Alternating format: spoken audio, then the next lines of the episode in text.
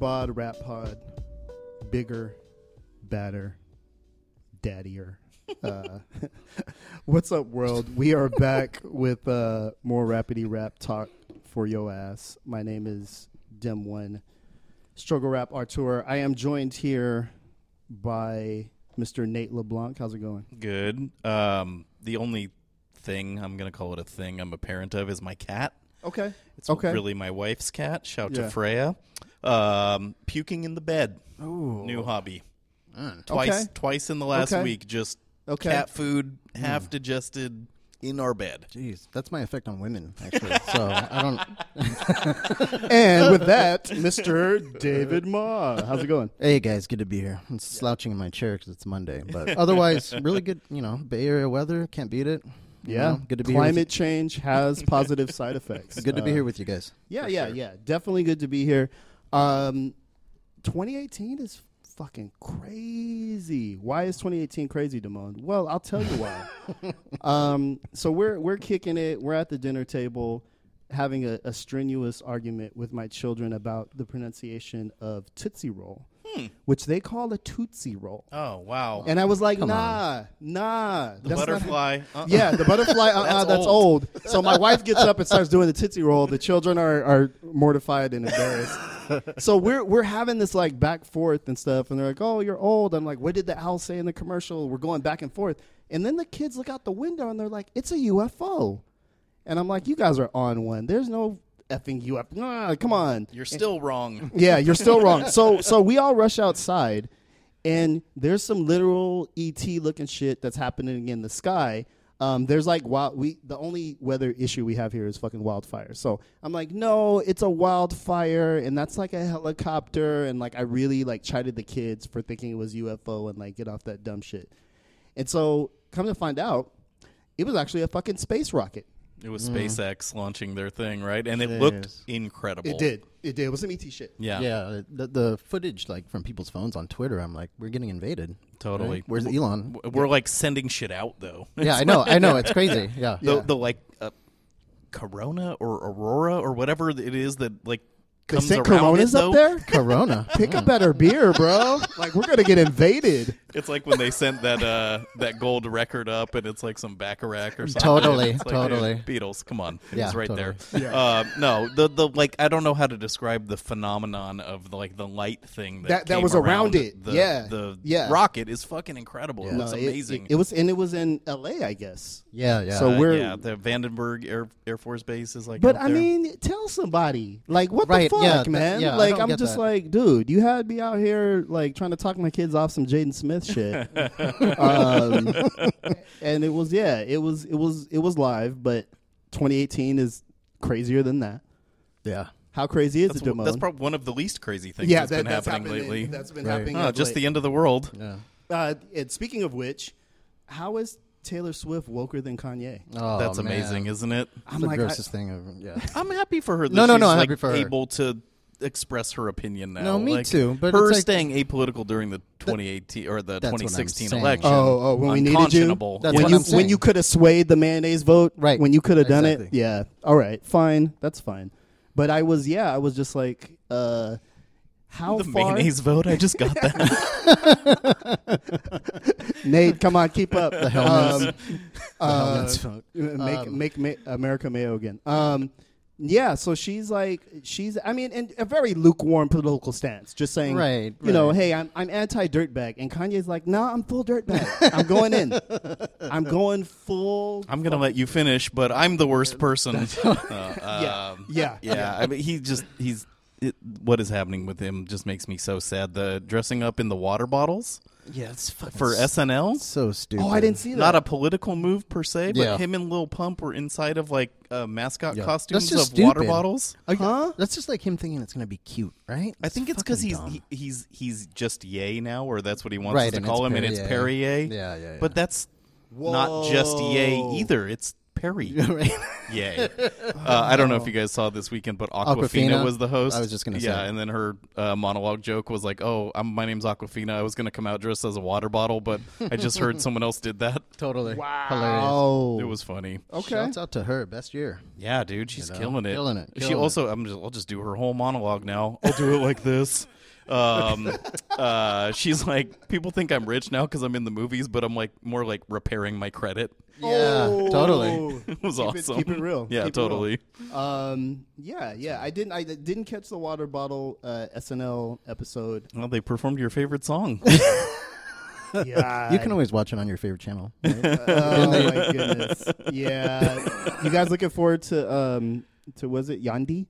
No. No, I, I, I, for, for for a fucking Kanye apologist and enthusiast. Yeah. no, not right now. Yeah. No.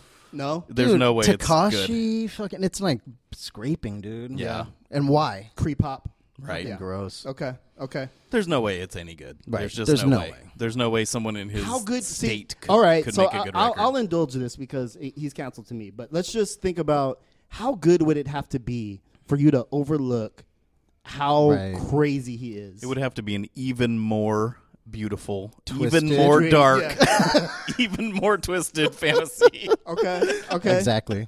Okay. Okay. Um, and it was supposed to. Be. Is come there out. such thing as a super graduation? Nice. It would have to be that. Okay. Which I don't even like that record that fifth, much. fifth, fifth year senior. Um, okay, okay. So we'll uh, we'll we'll see what happens with that. I I feel trapped now that we have a podcast that like we're kind of we will have to listen to Yandhi when it comes out. Though our Wyoming emergency pod is one of our Hey, yeah, best, yeah, most exactly, listened to episodes. exactly, So every time he does something dumb, it's good for us. Yeah. Yeah. So so we'll And we'll, all media, really. Yes. That's why they cover him. Right? Totally. Yeah. Train train wreck rap. So Right. we'll be uh we'll be waiting with uh, bated breath on that one. But there is some good news out of 2018, um, and this just came out today. Is that apparently speaking of creeps, Bill Cosby was slapped in the face with a prison chicken patty um, in prison. So so you know He just didn't see it coming. he didn't. He didn't. he thought it would be pudding. He had a, he he had his guard up for pudding. He got slapped with a patty. Um, I'm I'm like that's not a real jail though, right? Like he's not Right. really He's- up in like real jail. He's not behind bars, though, is he? Like literal bars. I think so. Really? Yeah, yeah, He's yeah. in jail. Yeah, he's, in a- jail. Jail. assault. But- assault. He, he's a sexual. He's convicted of sexual assault. but when like, celebrities go to jail, like aren't they in like, Like special Holmes? jail. It was like Martha Stewart. That's what I'm jail saying. is better than my house. Like you know what I mean? Kinda, but um, Martha Stewart's jail is the one that is also um, Orange is the New Black is set there, and in the Oh, fifth season, I believe they have a Martha Stewart esque. She actually seems more like Paula Deen on the show, but that's neither here nor there. Okay. esque celebrity chef that goes into the jail. It's still jail. Yeah, have you yeah, ever yeah. seen Orange is the New Black? Like I they're have, fully I in have. jail. Yeah, Mm. it's a totally. nice jail. Totally. doing air quotes you guys can't see, but Yeah. it's like it's jail. yeah. There's girl on girl there though. So we have to. Hey, Dude, hey, it's the Monday, Orange, is, dude. the, It's Orange is the New Black is like that one show that you got to kind of watch out when you're watching in like a, a house full of people. yeah, you never know. Uh, hey, uh, Uh, no, not. It's not a shower scene. Um, um, yeah, I love the program. Um, so, so I, I'm not sure how this transitions into our topic. Um, smoothly. yeah, uh, but you know who else loved the ladies was uh, Heyo. or or what else is on Netflix? It was right there for me. I blew it. I blew it. I like both. Um, on Netflix right now is an amazing documentary um, about the life and times of Quincy Jones, which and I believe is just called Quincy, correct? right. Um, amazing, amazing. The guys put me onto it. I watched it last night, and like, um, the life and breadth of this man's work is just amazing. But what what struck me, and I guess I knew this all the time, but didn't really think about, was his h- impact on hip hop culture. Which is wild because hip hop came along and the dude was like sixty years old. or some Right. I know it's crazy. yeah, yeah. It's considering how long he caught it. So we're gonna do kind of a, um, you know, these touch points where Quincy's work impacted um, hip hop culture, and one of the the kind of first easiest ones is just through samples. Like there are so many, so many samples um, that rappers have used that have come from Quincy Jones joints, and so we're gonna parse through some of those and then kind of talk about the bigger impact um, of of his work on our culture and just his direct effect on on hip hop culture. But let's let's start off with the samples. Mm-hmm. The the dopest, some of the dopest samples in like hip hop history, which is wild. Um, If you do like songs he's produced for other artists, you could go so far the with the, this. the, It's Totally, the incredible. sample Right. thing is like 22 pages. Right. of It's like just- if you just did Michael Jackson samples on records he did. Right, It's right. just crazy how deep it is. Just but, his um, soundtracks and scores and totally, stuff. Are we dude. serious? Like every movie from the 60s and 70s, Totally. 50s, maybe? Yeah, all the ones with good funky soundtracks that Yeah. you would want to listen to. Totally. It's Yeah. nuts. His favorite production of mine, though, has got to be Rashida. Heyo. how he beat me to the joke. How he beat me. Um, His wackest album, QD3. oh, but that's a huge touch point with hip hop. Like, uh, yeah, as a documentarian. Yeah. uh, and producer. He produced some Ice Cube joints. I really oh, that's like. right. Oh, that's right. man. That's yeah, right. QD3 on the beat. Okay. It- Okay. it's crazy going through his catalog. It's like literally kind of everything. Like he produced a, a fucking New Order record. That's Are we insane. serious? Wow. Yeah. Really? Yeah, that's the last artist you would think. Okay. You know, a, a random funk thing, a random, you know, Yeah. soundtrack joint, Yeah. but Totally. it's crazy. And then when you see him uh, on the bandstand with uh, who is it? Uh, I think Duke Ellington, right? Or Lionel Jeez. Hampton. He's playing the trumpet. He's like burning a solo Yeah. in like a suit. You're just Yeah. like, dude, this is insane. Yeah. And then he couldn't play the trumpet anymore because his brain his brain might explode. so he just moved into becoming the most successful producer of all time. Yeah, that's crazy. It's like, dude. what did you do with your life, kids? Like, Yeah. Seriously, like Yeah. I, I was, I was definitely struck. But um, yeah, his his his music was kind of sample ready. It's like he his his Yeah, arrangements yeah. and stuff were so forward thinking that some of it was just ready made. Totally. There's to- a to scene where I think he's doing like a Brothers Johnson session, and you Mm-hmm. just, they're just doing this crazy funk riff, and he's just like his whole Totally, body is like totally. Right. convulsing Right. because it's so dope. Like, Yeah. it's just he's so into it. Yeah. It just he just flowed with the time so great.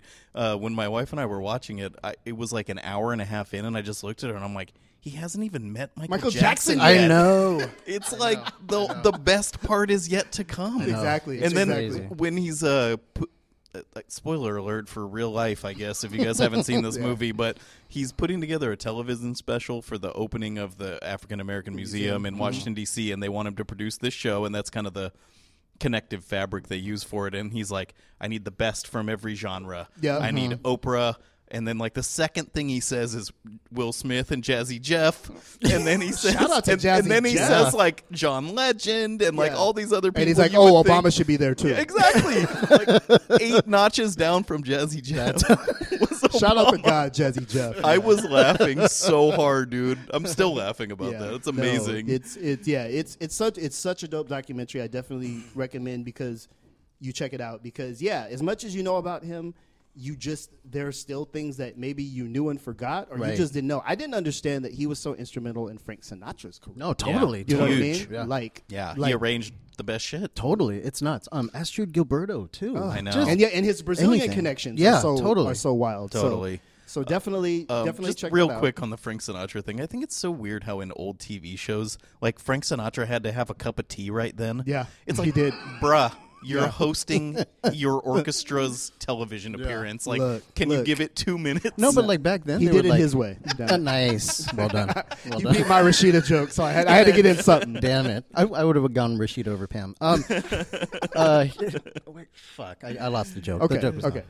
It was it was it was there. I, I'm still in awe of your Rashida. Anyway, it's like the, with smoking. It's like, dude, can you wait until the news is over to smoke? Right. Anyway, that's Yeah, yeah, no, no. That's how it used to be back then. Back then, it's like Dean Martin having a cig. I'm like, I wish I can do that at the bar. When They I'm didn't wait for anything. Totally. Just did what they wanted. Anyway, um, yeah, dude, tons of amazing music. Tons, yeah, tons just of a amazing lifetime music. just to And catch just up. the coolest person. He's just like he knows everyone. He's like hugging everyone and telling them he loves them, and like Totally. he's like telling them like just there's no one left.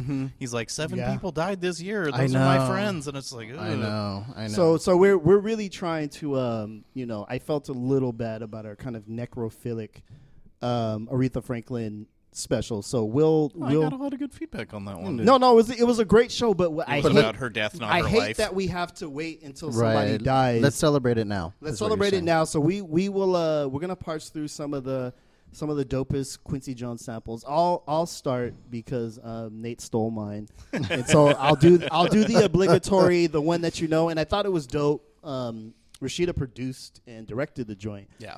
And I want to feel like she had her hand in um, "Summer in the City" being kind of the opening, one of the first joints you hear.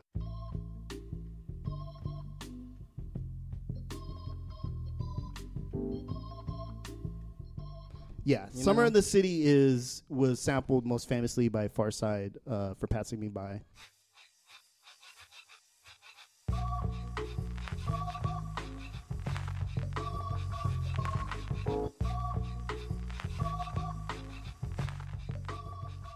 Um, so you've heard it. It's it's an it's an amazing sample. There's another there's another sample in there that Black Moon used that I can't figure out on what song, and I'm not gonna kill our engineer um, Nate by trying to throw it out.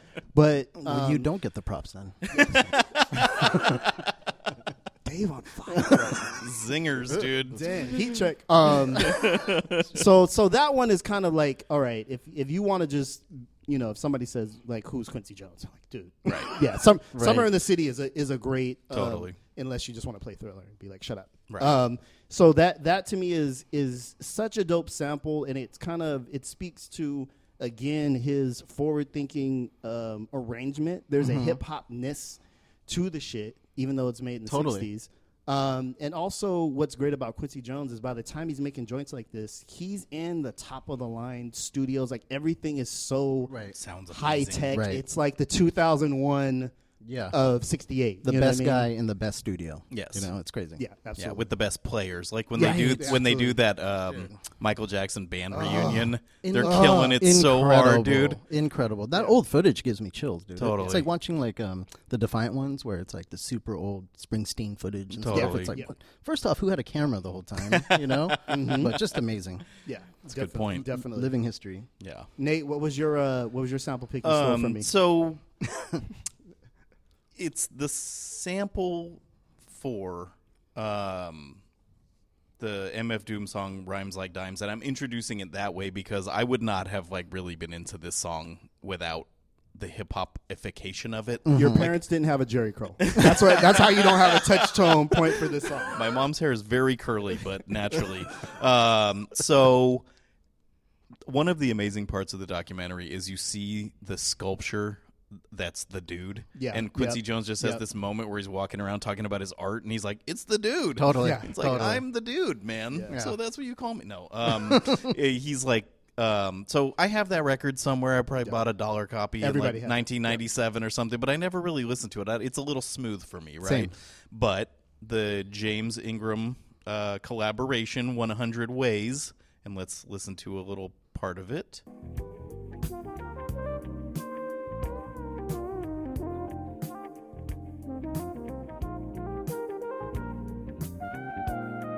Is has been reinterpolated, sampled, and then kind of like sung over and like just the mm-hmm. most exuberant, fun, awesome early MF Doom song called Rhymes Like Dimes. And they turned it into this. Hey yo yo, y'all can't stand right here.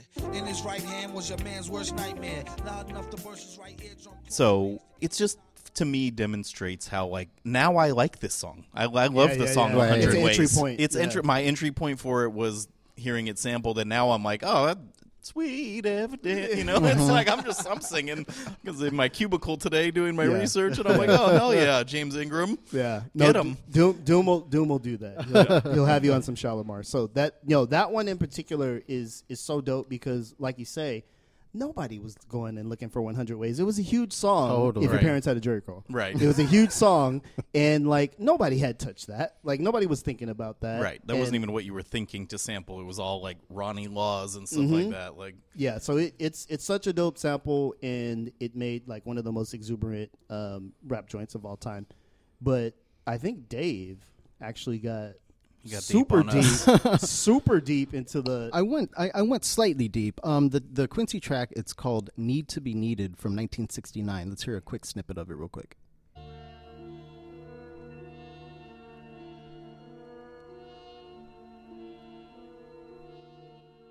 And it's a soundtrack to a Sidney Poitier film called The Lost Man. And I mean, if you hear the track, it's super sparse. There's just like little tinklings of like stuff here and there that you can just snatch, right? Which Godfather Don um, from the Cenobites, uh, famously, he did a couple collaborations with uh, Kool Keith. And the name of the song, it's uh it's from a 1999 track. It's called "Live and Let Die." And vicious like bitches, breaking stitches like this is we making riches suspicious, delicious figures and misses and mommies behind me. Like Selena, spirit then beamers, means that farina color And I mean, as you can hear, it's it's not like it's super sample heavy because Yeah, he just yeah. like you know took little snippets of it. But I mean, it's a super energetic song. I mean, you hear Godfather Don, and it's like you know, w- with him, it's not so much. Um, substance you know you're not listening for his lyrical miracle shit but it's Mm. Right. just he, he just rides this beat really well it's super energetic and again i mean if you hear the actual tiny part that they took from the quincy song like Mm. this is totally perfect so that's gonna be that that is gonna be my pick I love Godfather Don. same Yeah. Yeah, it's like a like hero of the backpack movement. that, like, Totally. I don't know if he's still doing stuff. If, I feel like there's like a diggers with gratitude kind of Totally. like resurgence for him I that either has um, happened and I missed it or will happen soon. I think like he does stuff for like chopped herring records or something Okay, like that, that where makes it's sense. like Yeah. like lost stuff that they, Yes. they re-put back out. it's like English cats care, but American cats don't. totally, but but that one's like sort of the pinnacle of like Godfather Don type stuff, where it's like so aw- just so awesome, dude. Yeah. I, I, Um, so I want I want to hear what you guys think about uh, the summit that Quincy Jones Yeah, called that was a wild about the scene. East Coast West Coast beef. Like, Circa 95. so my understanding is that Kidada, uh, Rashida's sister, dated Pac or was like very close with Pac, Oh. and that's kind of how he came into their Okay. their Okay. orbit. I don't have Okay. that you know cited anywhere, but um, that's that's my understanding of how that happened. So he kind of took a personal interest in Pac in particular, Right. and then it just seems like as trying to be a good dude and like a community elder, Right, Called right. everyone to a hotel ballroom, Right. to like cry and make this impassioned Plea plea, that they stop stop yeah. beefing, and they Yeah. showed up. yeah, it's, no, I- it's wild. That that scene in particular, I'm just like, it's so amazing to see because you don't really see this. Is an elder statesman of the jazz. I'm here to steal. I will steal your points now. It, to turning my mic off. an elder statesman of of of jazz and, and older black music embrace hip hop Mm-hmm. in this way. Typically, it's the other way around. It's more like condemnation, like you Total- guys don't Just Right. to bring the the Cosby thing Right, back, right? It's like the opposite. It's like the pull your pants up Yeah. mentality. and this him, is the opposite. For him it's to feel, love. for him to feel that urgency too, you know. Yeah. And again, rather than be like Cosby with it, you know, yeah, it's so a he ridiculous approach. he d- he brought everyone together, which is just as wild. But what's even wilder to me about that is that he had the juice to do it. Right. You know what I mean? There's I don't think there's too many uh, musicians of his generation that could say Dre, you know, um, Common, uh, Suge Knight, all be Puff. in the same room. Puff be in the same Right. room, and so it kind of speaks to like he his eternal cool. Like Yeah, he yeah. never he never receded. He never went back. He's like I, I embrace everything that's coming along and. Um, so rare, but but he doesn't even do it in a cheesy way. Because Mm-hmm. sometimes there's people that like try to hang on to it. It seemed like he he genuinely understood it, made this impassioned plea. Def- definitely watch the movie, but I I definitely got goosebumps. Oh, it's- it's because- fantastic. It's yeah, fantastic. because he was really emotional about it. I guess uh, there was just so much less news back then. I don't really remember that happening me or neither. hearing about Me it. They might have did like an MTV news Mm-hmm. story on it, but I wasn't watching that day or whatever. Right. It there just was a doesn't source have- blurb on it. 50 Yeah, words. totally. I mean, I Um, mean, if you did something like that on Twitter these days, that would be Huge. yeah, It- it- yeah. mushroom cloud. right? Totally. Yeah. Um, so uh, Dave and I have been texting a little bit about Vibe lately. Um, Yes. Because say he did nothing else but found Vibe. Yeah. That would be a fairly big deal. Yeah. Right. Um, and I, I think that I am either misunderstanding or just was a little bit too young when it really had its biggest impact. But there was a recently published um, oral history on Vibe, and Vibe. everyone on there was like, "We changed the world. We changed the culture." I'm like, "Didn't you Um, document the culture?" Well, here's here's how I will Yeah. say here's how I will say they they changed the culture, and it's an interesting counterpoint to Quincy Jones pulling everybody together in a ballroom in '95. Is they fan the flames on the coastal war shit of, of, of, of any publication. They got the most mileage. They did that famous um, Tupac interview where he's like, um, Biggie and them tried to shoot or they tried to kill me Yeah. in the in the thing, and they played a very active, which I thought was weird. I'm like, wait, didn't Quincy found Vibe and Vibe was Mm-hmm. Right. to me? I But mean, he's not like copy editing the interviews. No, but, no, yeah. he's not. But they they got a lot of mileage out of the the coastal war bullshit. Interesting. Um, And I, I, and a lot of the people who started Vibe ended up like spreading their wings after. So that was like sort of the beginning nucleus of Got like all these Got famous you know writers and publishers way back in the day. Yeah. yeah. So that that's part of the reason why there's like so much rose-colored memories about it. You know what I mean? Yeah, no, I totally do, and I don't mean to uh, diminish it at all. It's just for me, Totally. it like the Source or some other magazines Mm-hmm. play that role where it's just like, I don't know that there needs to be a rap version of what Rolling Stone was to rock kids, and that's what they set out to do, and I just don't Right. find that to be the right project. Mm-hmm, you should be kind of native to hip hop Well, if you're going to cover hip hop, and that's more of a Source I mean, kind it- of vibe. it- Yep. it- This is what I will say for for Vibe um, is that at the time it encapsulated um, a broader perspective. My my female cousins wouldn't have the source. Right. You know what I mean? Right, like right. like Vibe was broad enough to you know they had R and B coverage. They had Well, a lot kind of the- Alternative things. rock yeah, coverage. Yeah, A lot of the cats from Vibe ended up going to the source. did they? Yeah, Okay. no, totally. Okay. A, a lot of the major heads actually. So I mean that that's a part of the lore of it. Okay. Okay. So so he he found he found uh, Vibe magazine has this incredible career. We haven't even talked about his fucking Michael Jackson. I know. Years, I know. It's just is- insane. I he he got the best work possible and got the first adult work out of Michael Jackson. Did He's a child star before Off the Crazy. Wall. And what did they say? He listened to 600 joints before Yeah. the picking the ones for Thriller. Yeah, with Rod Temperton, the Jeez. songwriter. Who's the god? Who's the yeah, god? Yeah, totally. Um, yeah, it just I- insane run, insane music. Like the Mm. fact that those stems are out there and exist, and you can go and listen to the track by tracks if you Oh, are a good Googler. Uh, those albums in particular are insane. Like just listening to that hand percussion guy, who's I'm Oh. sorry I forget his name, is it? It's so crisp. It's so on beat. It's so Goosebumps. it's it's goosebump status. Every everything is so superlative, and then just to live through that amount of success and the only thing that didn't make it every single time and this is a huge thing with men of his generation his marriage Oh yeah, yeah. I mean, how how Sure. could it? How could it? This or dude, generation or profession, you know? right Yeah, He's yeah. got about seven different amazing careers and four broken marriages Totally. Right. but his kids all seem to like him and peggy Right. lipton comes to christmas and Yeah. uh, I it feel- was so interesting hearing her talk because you see not only does rashida really look like her she Yeah. really sounds like her Oh, and she has such a great voice Totally, dude. Jesus. I, I feel like something's got to give, though. You know what I mean? It's like marriage or kids or something. Hey, If- the, Right. the dude made music until his little vessels in his brain popped. Like Right, that's, that's- that's not that's Literally. not a healthy kind of marriagey type guy. he didn't go home and eat pot roast after that Yeah, yeah. So so yeah, he definitely you know he had that that musician story. Um, but what's wild is he's been having the the film chronicles some of his later um, health issues that he's been having, and the motherfucker still drinks. I know. Like it's wild to me that he's like well, they're he like, kind of "Hey," given it up during that time I think he was totally faking, and I could see I could see this like That's what he- happens when your daughter's making the movie. Uh-huh. Yeah, totally. Yeah, like no, babe, I I haven't touched a drop. Like, dude, come on, bro. You're in Montreux. Yeah, Mm, yeah, wine's so- pretty good there. So he's a he's a an, a, an amazing figure, a towering figure. We haven't even talked Towering about figure. uh, his. He produced fucking Fresh Prince of Bel Air, and like gave, Right. literally gave the world Will Smith. Totally. And- and threw called it. Jazzy Jeff out the door, but he still still He's brings still him bringing back. up Jazzy Jeff. Jazzy Jeff Obama, right? That's hilarious. That's my hierarchy anyway. um, what's it called? Uh, I will say that his specific album where he tried to bridge bebop and hip hop is terrible. And like the, seeing the footage of that, you're like, Right. this is not going to work. You caught everyone at the wrong part of their career. I almost feel like that's always going to be terrible when you purposefully set out to do that. You Right. know what I mean? There's some other projects. yes, yes, Yeah. but but in terms of a video, you had Miles Davis, Ice T, Melle Mel. Yeah, Uh, that's Ray so Charles in a studio at the I know, it's same bizarre. fucking Absurd, time. absurd. It's it's almost like this weird kind of like a museum, a living museum Yeah, piece, and a- right. And, this kind of overlap in time, and it does also show that kind of tangentially.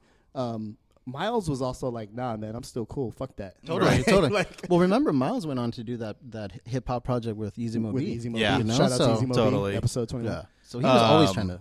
I- I don't know if you guys caught this, but um, they he says he didn't see a white person until he was 11 Yeah, because yeah, in the yeah. s- South in side of the Chicago. south side of Chicago, that's- the way he grew up. Do you guys really think that's literally possible? Oh, absolutely. I think it's absolutely. possible. If, if Okay. you've uh, You my didn't think parents that grew- when we went to Chicago?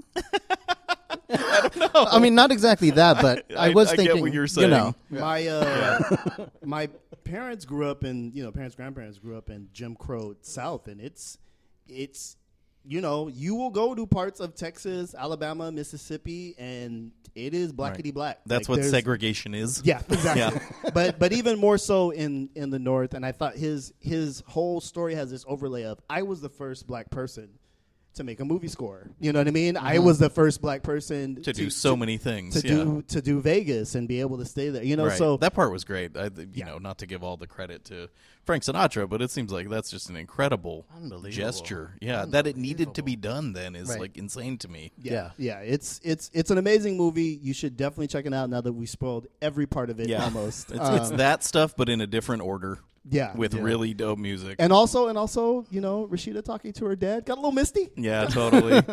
always down for Rashida screen time. yeah, yeah, yeah. More, more, not less. So definitely, um, if you haven't, um, just you could peruse some Quincy Jones shit on on YouTube. Um, so you know, we we invite you to do that. Um, and we have another great of music. Um, he's been compared to Prince Paul. Uh, no, jokes, jokes. But it is our, our friend of a program we have coming up um, in an interview uh, all the way live from 215, Mr. Zilla Rocca, talking about um, his new record that's coming out called Future Former Rapper. Um, he's one of our first guests on the program, so it, it's kind of great to have him back, coming full circle. Uh, we talk about a number of things: his new record, the NBA, Ghostface. So um, definitely coming up right now, we have interview with Zilla Rocca.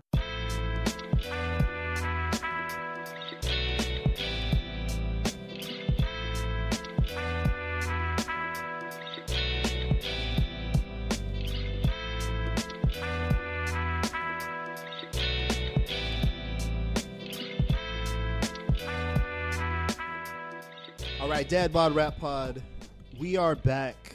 We have um, a homie of the program, I'll say. Um, I believe he was our first guest, no? Um, among the first Amongst- guests. Among the first Nice. guests. Um, I believe it was him and uh, Prince Paul. yeah, Right? That's right. So, Good company. Yeah, good we're, we're company. the same. same levels, same levels here. we have. Zilla Rocca on the phone all the way from 215. Uh, how's it going, man? I'm very good. Very nice. Yes, me and Prince Paul. I mean, it's us two and then Biggie and Pac. yeah, we got them lined up for a hologram show um, in, a, in a couple months. So, so you've got a you got a new joint um, that we are peeping out on Bandcamp. Future former rapper, which Nate says is should be the name of my next album too. um, tell us a little bit about that. How that come together? It's you, you small pro. Um, yeah, it's. Uh, I started it probably three years ago. okay. um, because I at that time I was just about to get married and um, become like a real locked in adult forever. so I was going to be getting married, and, and then uh, and then we were about to get a house, and then we found out we were going to have a baby, and so I was just like, okay, this is probably it for me. it's probably done. So I started thinking about it as kind of like a send off. Um, and a way to kind of combine all of the different styles of music I've been making since 2005. So there's like Mm. some electronic stuff on there. There's like loopy boom bap stuff. There's like stories. There's you know narratives and crime stuff and you know noir stuff. So it was kind of the perfect way to bunch it all together. And I started thinking about like Danny Brown's album Old Sure. and um, how there was like two different sides. So originally I was gonna Yeah. do like a two-sided record, and even like Vince Staples' album Summertime '06, that was a two-sided record. So I just started making a ton of songs, figuring they would be like two different sides, and then a few of those end up just a few of them end up becoming Career Crooks songs for the Career Crooks record, Mm.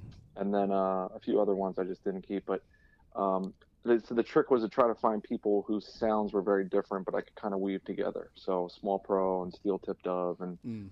Um, Messiah Musik was done a lot with Elucid and Armand Hammer and Billy Woods. So uh, I kind of started with those guys because I never worked with them before, and um, I, and I kind of thought about you know taking what they they could do and what how I would fit on their stuff as a new challenge. and then later on I added in like Ray West um, from the Bronx, and then um, then a couple of like my long term friends, um, Starkey, who's an electronic music producer, and then uh, my buddy um, Will uh, William J Sullivan. He works he now works for Good Music. He's an engineer. Wow. Um, but but we were we've been really close friends since college. So I wanted those guys because I had long term friendships, and then I had Curly Castro, who was my best friend. I wanted to make sure we had like a lot of Ray and Ghost face type of moments, Mm. um, because he's kind of like the co-star of the record. So Yeah, the interplay was- is really good. Um, the Thanks, make man. the sis- make the sickness, sell the cure. Um, kind of an early standout for me. Um, I loved how you were uh, just talking about the the kind of backpack scene and the death of it, and like being Yes. literal about it. It just really hit home. thanks, man. Yeah, we're we're actually shooting a video for that this week. Oh, Um, and it's funny you brought that that exact part of that song because I, it was it stemmed from an interview I read with uh, Astronautalis. Mm-hmm. and uh, and I opened for him before. He's a really cool guy, and he was talking about how like the whole like hip hop is dead thing, and um, when like all those years people kept saying that, and there was interviews, everybody would always ask people that is hip hop dead? Do you really think it's dead? um, and everybody, I'm like, I'm like, you're just like promoting the Nas album. That's really all you're doing. right. Um, but I remember an astronaut said something like, no, he's like, no, like, no, like your hip hop is dead. Mm. Like your version of it is being phased out. Whatever that. If you're asking that and thinking that, it just means like your part is dead. so Right, I, I right. ran with that, thinking like everything to me is totally gone now. Like the Source magazine and like you know demos and like Mhm. running around trying to find one person that made beats somewhere. And like you know can only get instrumentals on 12 inch vinyl and you know what I mean? It was just like it was always like like you were on a quest. Mm-hmm. and it was really cool because it was so scarce. So like anybody you met it was like a secret code you spoke with someone else. And uh you know now it's everywhere. Like it's in the air it's and you can you could access anything at any moment which is great. But that time when it was so limited like that's completely gone Hey man, you mentioned that um, these uh, songs took a while to collect. Um, of them all, which ones do you think stand out most to you? Because I mean, you you have different producers on there with varying styles, but I mean, it does sound cohesive, like you said. So, you know, man. which of the songs are on it? Because I mean, given that it was made in a, a longer period of your life, are perhaps most meaningful to you? Uh, I, think um, the one song is called "All of My Day Ones Got Day Jobs." Um, I wrote that as kind of like a joke. I just thought it was funny because I remember like Meek Mill would always say, "This is for my day ones, all my day ones," and I was like, "Well, dude, all of my day ones got day jobs now. Like, I don't, I don't see them. It's like everybody does work." Same. so I thought that was funny. So I, I actually wrote that on my honeymoon uh, on the beach in Antigua, like smoking a cigar.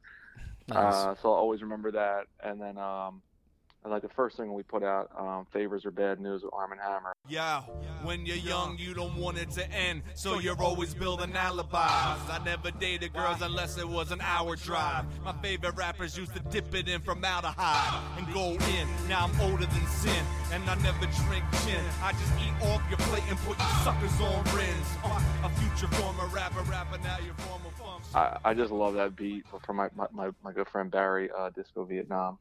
Um, I just love listening to that joint. I've heard, I've mixed that song. I've listened to it 14,000 times. um, and Billy Woods is like one of my favorite human beings. Just to, like, if, if I couldn't get him to rap, I would have just got him like to talk on the album because I just love his voice. Yeah. Yeah. Um, and Elucid, I've been working with him since like 2008, 2009. So it was, you know, this is before like they hit hard with Rome and Paraffin Right. um, just knowing those guys for a long time. So it was cool just to like get them on this project, and then Drunk History with uh, Ray West. I just it was a really simple concept to me, just like things that just kind of come to me easily about like. I remember just thinking like one day like wow like anytime I drink alcohol which is what I'm doing right now um, uh, I'm like yeah Maker's Mark um, uh, I was like man I, I always like man I, I remember when I used to drink like that disgusting fill in the blank and I don't drink that anymore Yeah. And hmm kind of like playing your brain like how different stages of your life you you'll, you'll kind of gravitate towards certain whatever wine or Yeah. liquor or mm-hmm. whatever I'm super into just- like novelistic detail and the way you talked about the red stripe bottle. I'm just like, mm-hmm. oh, that's my shit right there, dude. That is such a great line. Thanks, Yeah. Yeah. thanks, man. Yeah, That's for why the sure. reason why I drank Red Stripe. I thought the bottle was very Exactly. interesting. It's Yeah. kind of shitty lager, Totally. but shitty. awesome bottle. Yeah, and there was Same. a long time they used. To, I used to watch PTI on ESPN, and they, and they used to sponsor it. So I would just like see it in my face all the time, and I was like, "Oh, I should probably start drinking that." I'm, I'm a red stripe guy. That shit works. Love it. It worked, man. Slug used to be like, drink another red stripe just to get my head right. And I'd be- I used to like when I was like 19 with a backpack, like that was so perfect. Oh yeah. Um, and uh, I mean, now that the Armand Hammer single is out and they're kind of blowing up, at least on whatever underground level, if underground rap is still a thing, it's good timing for you. So, uh, right. Um, can you talk to us a little bit about uh, putting this out with POW and working with Jeff and his team and how that all came together? It's crazy because I uh, so I've known Jeff since 2005 when I was just like a meager dude, like sending out emails to bloggers to like, hey, can you listen to my music, please? I'll I'll, I'll send it to you in the mail. I'll mail you a CD. like that's how long I've known Jeff Weiss, and he said yeah. So, um, you know, I sent him a couple of things. The first thing he thought wasn't good. The second thing he really liked. So that kind of kickstarted then 13 years ago, which is crazy. Crazy. and then we just became really good friends. Like he booked me for my first ever LA show, Hmm. um, and then uh, I forget we played with, but I think I played with the Knux. Hmm. And then That really um, puts that at a certain moment in time. yeah, and I got ended up like, hanging out with those guys for a while. They were awesome. Um, but yeah, so I've known Jeff through that. I played a few LA shows, and um, and then we just became really good friends. So when he started his label, he he did not want any old guys like me, like deliberately, like very deliberately. And Yeah. he's friends with tons of awesome rappers that are of all ages, you know, like Open Mike Eagle and me and Nocando. But he was like, no, I don't want to do this. I want to put out all like up and coming guys and girls, and you know, be like the first way people hear them. I don't want anybody who's kind of like established or been out for a while. Hmm. So I was like, all right, fair enough. So um, I had no intention of giving it to him. And then uh, I ended up passing it to him at some point, and he was like, you know what? He was like, I'm gonna break my own rule, and uh, I just love this record. Like I, I have to be the person that puts it out. Dope. You know, so it, there was a whole like, it's like you know, kind of queasiness of like, man, like, do we disclose like, you know, being homers with this? Because I've been writing for Passion of the Weiss Right, since probably right. like 2007. And Right. we've been friends, and I was like, "Bro, who cares? It's the internet. Like, Yeah. It doesn't matter." Saint Who Lunatics cares, didn't man? care. yeah, man. Like you know, his ninth prince, RZA's brother, cousin, to Killarmy, got put on by Wu Tang. You know what I mean? Like no one cares. For Yeah. sure. So it's Yeah. like it stands on its own merit, and I, and there's a lot of people that have found me just through writing for Passion of the Weiss here and there for ten years. So Right on. Yeah. it works out. You know, it, it kind of it's kind of it's kind of perfect. All right, I got one more nerdy album question, and then we want to open it up a little bit. Uh, so you you have a Serengeti verse, which is already kind of rare, but isn't it really a Kenny Dennis verse? is he in character Yes. playing Yes. uh, softball? Softball, catch me on the mound. Had a bad game pitching, but I'm still around. You can gloat in your victory all you want. Had an E6 car and had a swing and bunt. Good for you when you took a walk. Had a home. Yes, and the and the irony is that he he this is like some ODB type stuff. He did that for my song, and then he just put out a Kenny Dennis album, and then did the same verse on a song called Softball. Oh, whoa. Whoa. I didn't yeah, know it's like that. he OD, he ODB'd me. So like, oh. Wow. he did you old and dirty. Yeah, That's so I was awesome. like, you know what? It, it fits my song, like as him just being like a, a you know a left field genius. Yeah, And then on his album, it fits his album too. Mm. And I was like, oh snap! yeah. I was like, I've never seen or heard this before. So That's on one awesome. hand, I was like, damn, like what, what what's up with that? But when I stepped back, I was like, yeah, like if it's, I think he was just like in that. He was probably like in album mode, Yeah. and he like wrote it for my joint, and then he was like, yo, this is like so hot, I got to put this on my album too.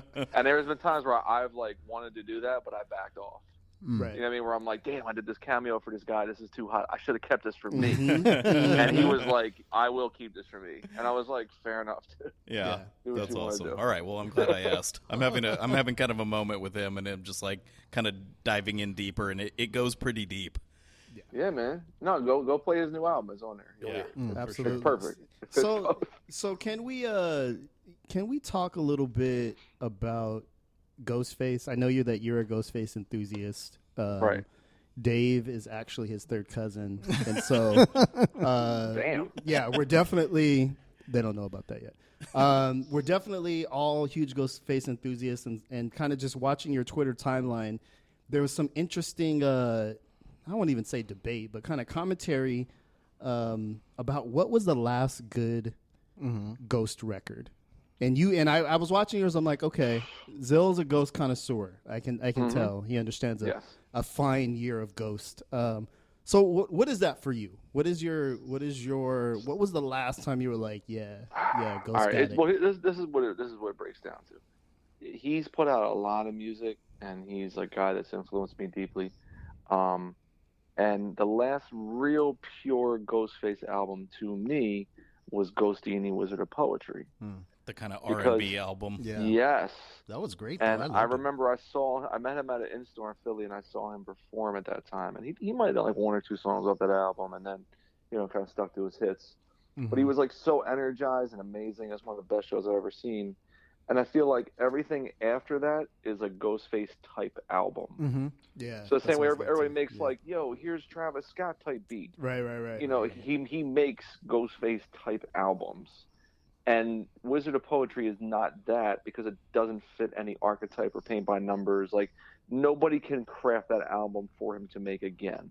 Mhm. Whereas like the the downside of like these all these records he puts out with these with these producers, they're all like very professionally done and they're mixed and mastered incredibly well and they have like very expensive and awesome guest appearances from people, but they are all like, yeah, we want like street goon Ghostface, Mhm. Mhm. Right, right, and like right. that's very much like a straight line from the beginning and the end of the record Yeah. versus like he's the greatest rapper of all time when he is very abstract and weird Mhm. and then also very vulnerable like romantic singing Totally. and nobody is It's true. trying to make that album they're Right. all trying to be like yo talk about smacking dudes in the face and throwing them in front of a porsche and, Right. like, you know I what I mean wonder if Like, that Ghostface is not for hire. Like if he has to be inspired. Mm. And I completely agree with your your that's a timeline good here. point Yeah, I Yeah, wonder- he has that's to make that point. record. Maybe I don't right No, you know, I'm, like he doesn't have to because people keep offering up to him Right. like,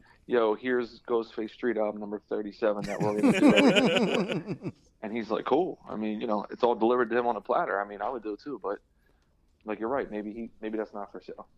So so Dave, Dave as a as a fellow Ghost connoisseur. Well, what I was going to say uh, to to uh, Zilla's point was that I interviewed Ghost and I did a pretty um, lengthy uh, piece on him, and he, I think he, to your point, he, I think he mentioned that one of the last albums that he was really stoked on was the uh, Ghostdini project. Boom. See. So you know what. I mean? So I mean, it, it definitely aligns, and, and as a listener, you can tell.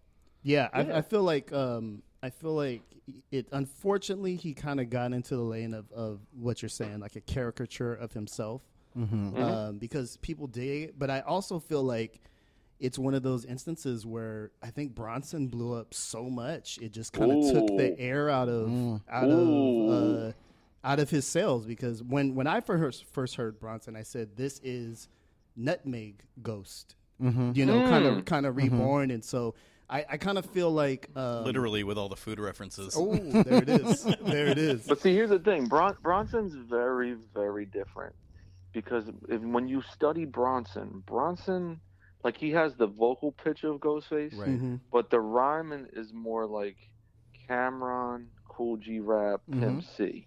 Totally. where like he says very profane, disgusting things, which is on par for Cam'ron and Pimp C and G Rap. But then also like really silly and like he's in on the joke like Cam'ron, right. hmm while being like super technical rhyming Mm-hmm. like like G Rap.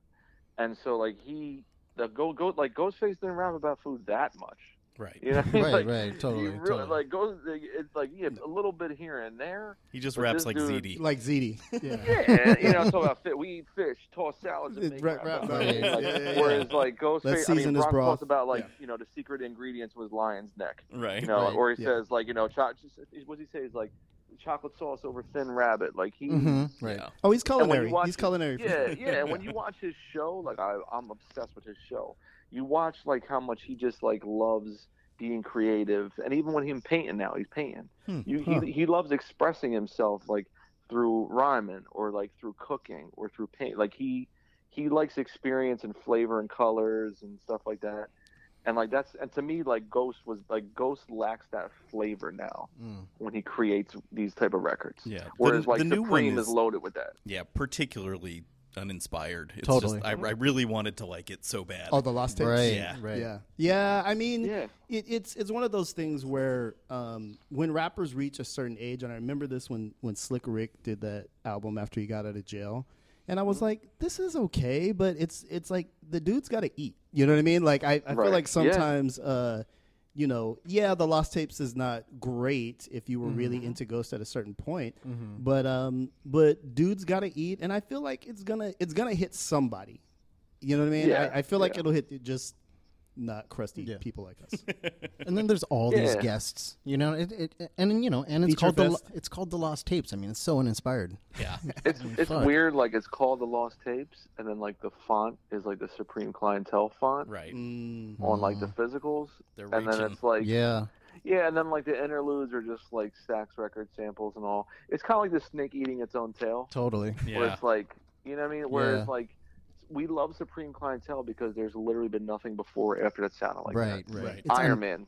Me, I have a frame pic, vinyl of Iron Man in my studio. I'm looking at right now. Like that is my favorite album in music history. Yeah. Nothing sounds like that. Mm-hmm. Mm. But when you know the formula, when like like to me like Fishscale was the beginning of like the Ghostface type album. Mm. Even though that Sure. record's That's right. great, It's It's There's some great gems record. on there for sure, though. It's a Yeah. great record, but it's like very okay. Here's the cocaine songs. Right. Yep. You know what I mean? Like right. here's the here's the relationship song because I had a hit versus like being raw, crazy and wild doing, you know, like Nutmeg or Child's Play or Malcolm or Saturday Night. You know what I mean? Like like I, I want the dude like to be happy and just like dip off for like four years. Right. Just go, just go away.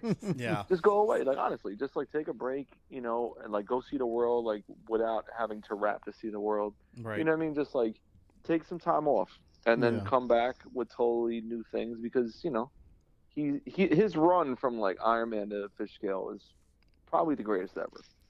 Like if, if you really think about it, right seriously, like if you really It's think right about it, there. like and and if you make bulletproof wallets with all the cut songs, like you know the Watch and the Sun, right. Mm-hmm. that's a four and a half mic album. man. Yeah. like, that Yeah. album's crazy. Yeah. For sure. Um, anybody else you're really into right now? Like, what are you listening to?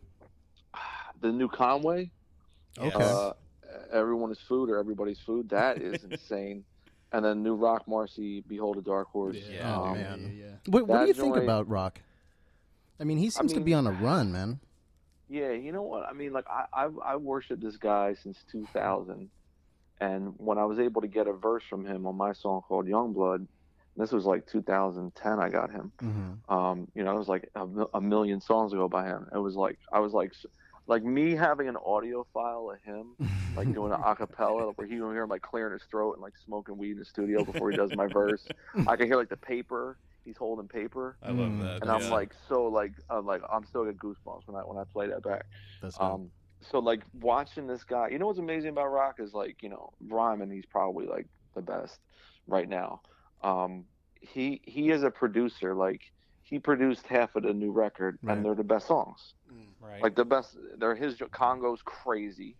mm-hmm. That's on. I thought there was a Q-tip beat because Q-tip's talking on it, right, and I'm Right, looking at right. credits. I'm like, oh shit, Roc Marci did it. So he's like, you know what? He's like a very adventurous producer Mm-hmm. where like everyone is completely stolen his style. There's like t- ten little boutique labels where everyone just does his own style and Yeah.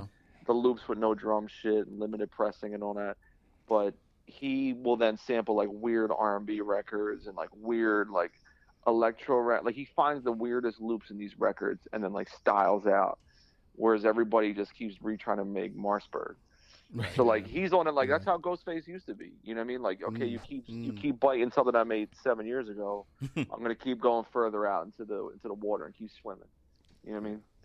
That's So yeah, and then Conway's album is, whew, oh, damn, that is like that is like punishment. Like he's just he's just snap. He, and what's impressive about him to me is like it's a mood. Like the whole the whole Griselda thing is a mood. totally. You know what I mean? Like, and that's all Daringer. It's like Daringer is like a- believable street shit that's wild Yeah. and and technical. Exactly. Right. And like it's all Daringer because Daringer is like the beat miners of that shit. Like hmm. That's interesting. he creates a very specific mood. Like if you take him away and you just have like all stand you know, stand-ins for him, it's cool, but he creates like that darkness and that grit. Whereas like when you get another guy next to him, they're it works in good contrast. But he he's the fulcrum of everything they do, Oh, that's fascinating. and like and they're and they're smart to like me and Small Pro talk about today. He's like, yo, he's like, yo, this guy Daringer probably produced like three full albums worth of stuff in the last year for mm. right, Westside Gunn and Conway, even though he didn't do the full albums, but like. right. If you put it all carried the together, weight. Right. He was like, yo, he's like, I don't even know how you have time to just do this. You know, I'm not gonna lie. I like, thought it was De Ringer for a while. the, Bill, Bill Simmons. Shout to is Bill His Simmons. favorite street producer, the Ringer guy. Yeah, Oh my with god! Well, Ringer. well. Speaking of which, this is a good segue, and maybe we'll close here. NBA season coming up, Mm. right around the corner. Um, I see. I see your Sixers. I see Yeah, your boy. Sixers. Let, let me ask you this. Let me ask you this. Yes. The dream is realized. The Sixers are in the finals against the Warriors. Do they lose in five games or six? I'm gonna go five. Okay. I'm gonna say five. It's realistic. I'll be real. I'll Okay. be real and say five. Are you looking Eastern Conference Finals or bust, or how you looking for the season? Man, that's a good question. I, what what what what nobody really wants to acknowledge is that they were a 35 win team last year before they won 17 in a row. Right. Yeah. Yeah. So my my prediction last year was like 43 wins. I was like, I think that's a fair number, Okay. and they won 52.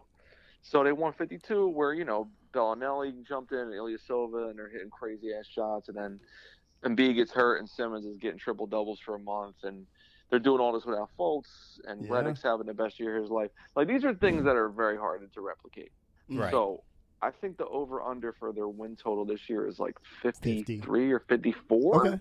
Okay. And I think it's they're probably going to win less, Okay. Interesting. Okay. only because they're going to they're going to be integrating Fultz. He might be starting, and so like there's an adjustment with that. And then now everybody knows how to play against Ben Simmons because the way Boston played him in the playoffs. Right. Yeah. So Make there's a him lot of like, yeah, and like even just like shutting down him, just slashing. So I think it's it's gonna be, and, and like we have, we have like Wilson Chandler, we got Mike Muscala as our backup shooting big man. Um, a couple rookies were working in there. I just think it's like they're gonna start off a little rocky, Okay. and people are gonna freak out here because everyone here last year jumped on their nuts so hard. It's been a while. everyone's- It's been a while though. Oh Yeah. yeah. So everyone's gonna be losing their mind, but I so I don't.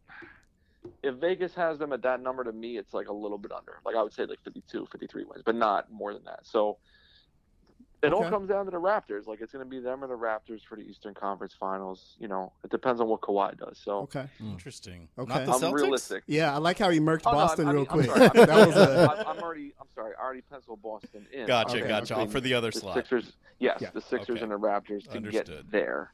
You know what I mean? Got So. I'm just realistic with it, just thinking like they they so overachieved last year. okay. Little you know, return by- return to the mean Yeah, this year. Okay. A little bit. Okay. You know, like even like 50, 51 wins to me, I'm still cool with it. But everyone's like, well, they lost 152 last year. What's going on? Brett Brown's a bum. Get him out. He's a bum. Oh my god! Uh, I, I kind of wish we had a, a like real sports culture out here. yeah. Yeah. Uh, People will it's just funny. go, uh, go can say, Jose, paragliding and not worry about it.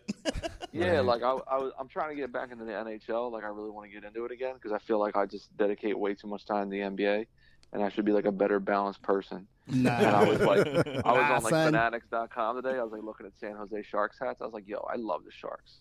right. Like, That, we got we got dudes. some we got some fly shit. That's our claim to fame. yeah. I don't watch Yo. no hockey, but I, I, I fuck Because my, my man was uh, Arturs Irbe, the goalie. Oh yeah, I remember him. Love that dude. Yeah, for sure. And we got we got Kane now. We got That's Big right. Daddy Evander Kane. Yeah. Oh, you got a black guy. I'm like trying to get back in it. I'm Okay. just- I'm okay. lacking. Well, you, Nice. you come to the Dad Bod Rap Pod for Rapidy Rap Talk, but somehow we're we're just trending back to basketball on cool. e- on every episode. Zill, we we appreciate you coming on, man. Uh, everybody, Always. please go check out future former rapper. Uh, what's the date? available When's it gonna come November out? 9th. Awesome. The album will be out, and the new single, uh, "Enemy Stranger Friend" with Serengeti, uh, produced by Steel Tipped Dove, that should be out um, very, very shortly in the next few days or so. Perfect. Yo, we love it, man. Thank you. All right, thank you. Fun. Appreciate Thanks, it. fellas. All right, have a good night. Later. Peace. Thanks.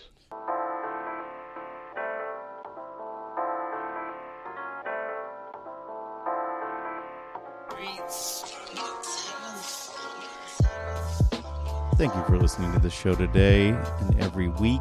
This is Dad Bod Rap Pod.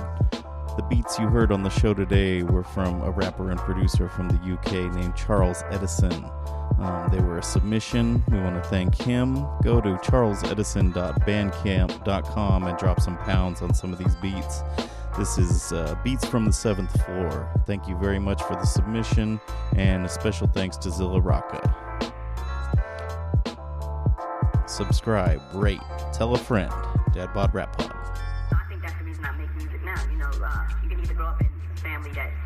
Play